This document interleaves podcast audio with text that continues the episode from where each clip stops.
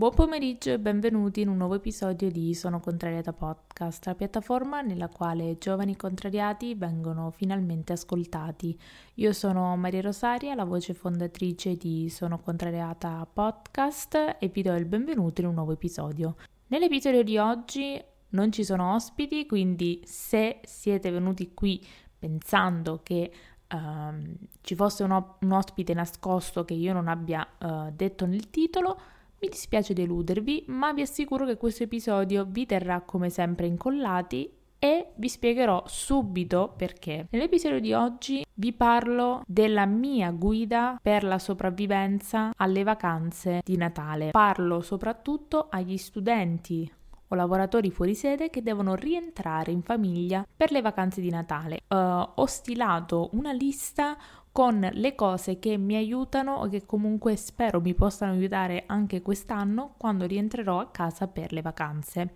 Ma prima di iniziare ehm, a dirvi e a spiegarvi la mia guida di sopravvivenza per le vacanze di Natale con i vostri parenti, ci tengo a ricordarvi che se non l'avete ancora fatto, seguite la pagina Instagram di Sono Contrariata, che è sonocontrariata.podcast, e iscrivetevi su Spotify, Google Podcast e Apple Podcast in modo tale da poter avere sempre a disposizione i nuovi episodi di Sono contrariata senza doverli andare a cercare. Lo sappiamo tutti, quando torniamo a casa per le vacanze ci viene detto sempre la stessa cosa, almeno forse è solo nel mio caso. Ti chiudi sempre in quella stanza e con me non parli mai. Questa è la frase che mi dice mia mamma ogni anno. Il mio consiglio è cercate di, di, partecipare nella vita di casa, eh, magari partecipare, fare delle conversazioni, intrattenere i vostri genitori che magari non vi vedono da tanto tempo, ma ci sta, cioè ci sono quei momenti in cui siete pieni, siete proprio saturi e avete bisogno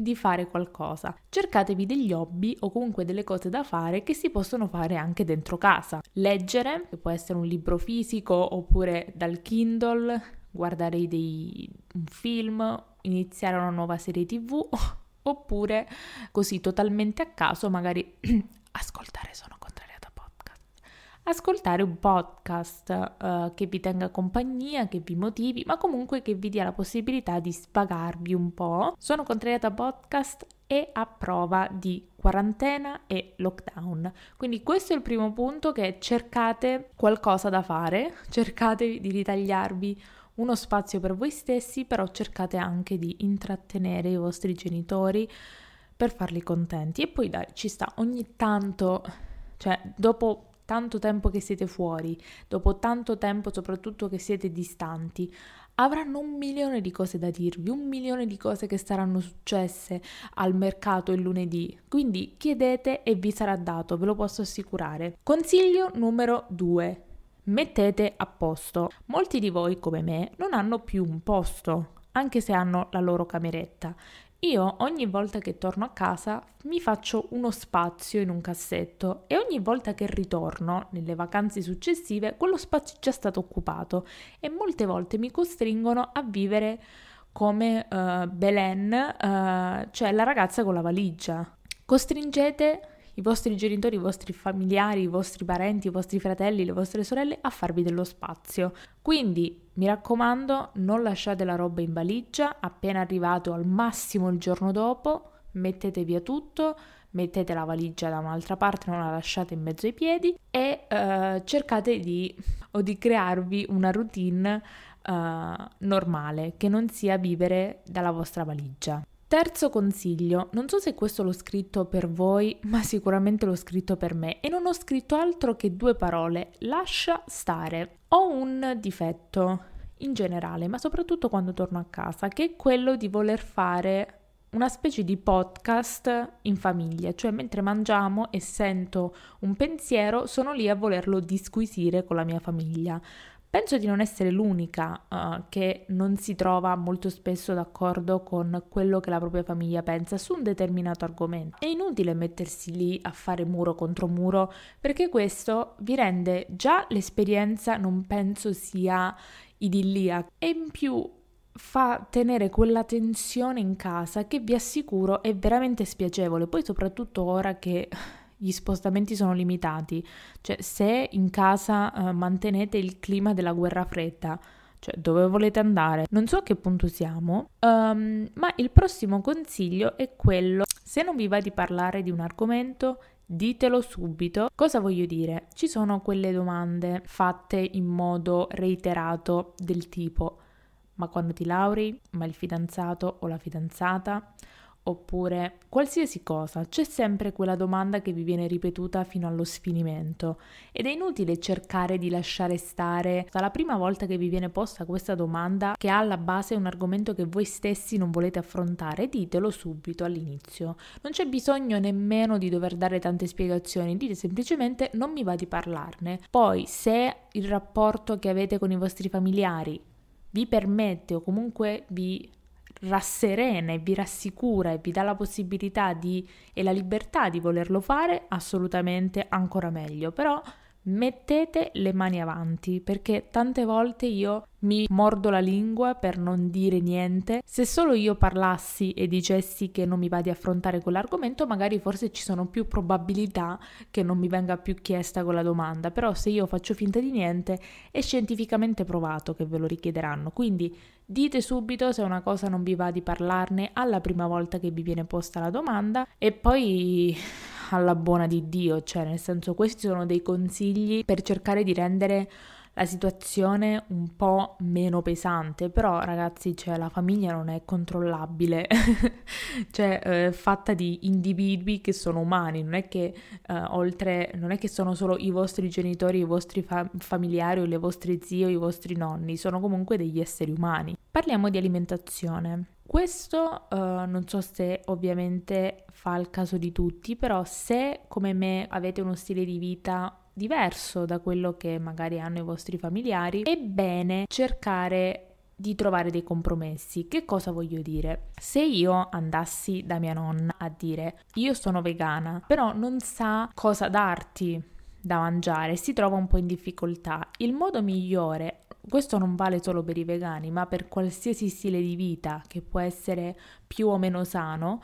Uh, se avete delle abitudini che volete continuare oppure che ci tenete a continuare anche quando siete in famiglia, il mio consiglio è quello di andare a fare la spesa insieme ai vostri genitori, insieme a vostra mamma, insieme a vostra nonna, insieme ai vostri fratelli, in modo tale da poter scegliere la soluzione che più si avvicina ai vostri gusti o che eh, è perfettamente in linea con i vostri gusti. Oppure un'altra cosa, se avete delle restrizioni oppure se avete qualcosa in particolare che non potete mangiare, il mio consiglio è quello di provare a cucinare, che ne so, magari un giorno dite uh, io cucino il dolce, io ho preparato questo dolce. Se avete dei regimi alimentari specifici o delle preferenze alimentari specifiche, cercate di integrarle con la vostra famiglia, magari andando a fare la spesa o cucinando voi. Voglio fare una piccola... Uh, una piccola precisazione, parlare dal punto di vista non solo alimentare ma anche esercizio fisico. Quello che io vi voglio dire, vi voglio consigliare è se non riuscite a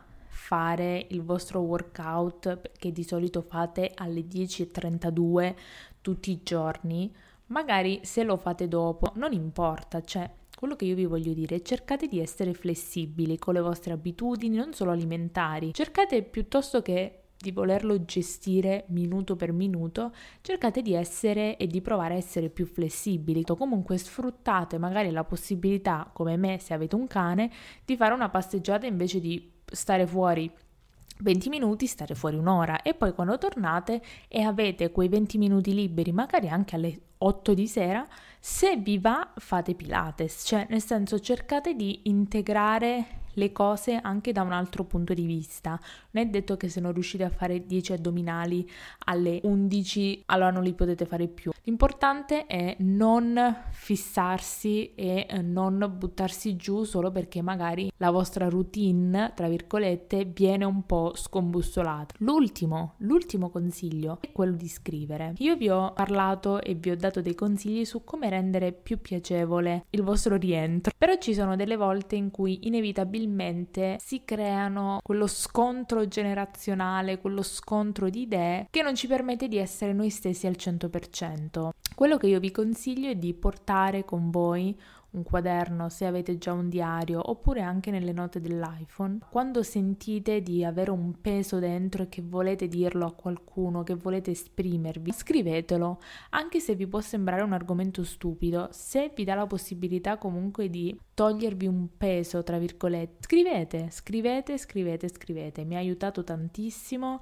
non solo questo tipo di scrittura, ma un altro tipo di scrittura che mi ha aiutato è quello uh, di scrivere tre cose per le quali sono grata all'inizio della giornata e prima di andare a dormire. Vi farò un episodio, un episodio riassuntivo del 2020 e vi do dei consigli da implementare per il prossimo anno, per quando vi pare, e darvi una prospettiva diversa rispetto a quelli che di solito uh, sono i famosi propositi per l'anno nuovo. Quindi rimanete sintonizzati per quell'episodio perché ho tantissime cose da consigliarvi. Quindi scrivete tre cose per le quali siete grati la mattina e la sera. Non devono essere cose assurde, cioè anche essere grati uh, di avere una coperta, che ne so, cose così, non devono essere cose strabilianti, non dovete scrivere dei poemi epici. E la cosa soprattutto che io ci tengo a, ricordarvi, a consigliarvi, quando scrivete nel vostro diario o quando scrivete i vostri pensieri, scrivete anche se le frasi magari o il, um, quello che scrivete non ha proprio senso compiuto, non dovete scrivere come se qualcuno uh, stesse leggendo, dovete scrivere per liberarvi dei vostri pensieri, quindi è normale che delle volte i pensieri non hanno un filo logico e che passiamo da A a M in un secondo e poi torniamo a C e poi andiamo a Z.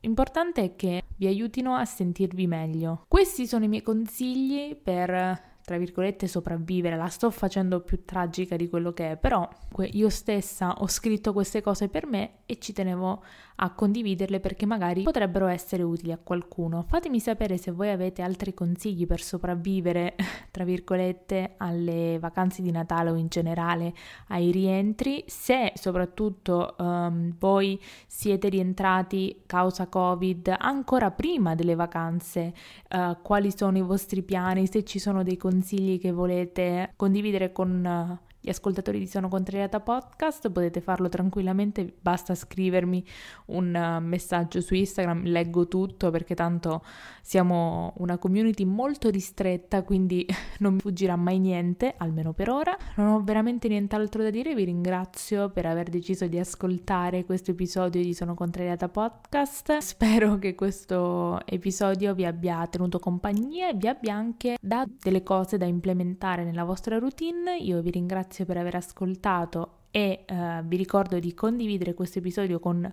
chiunque, anche sui vostri social taggando sono contrariata.podcast e noi ci rivediamo al prossimo episodio con tantissime sorprese.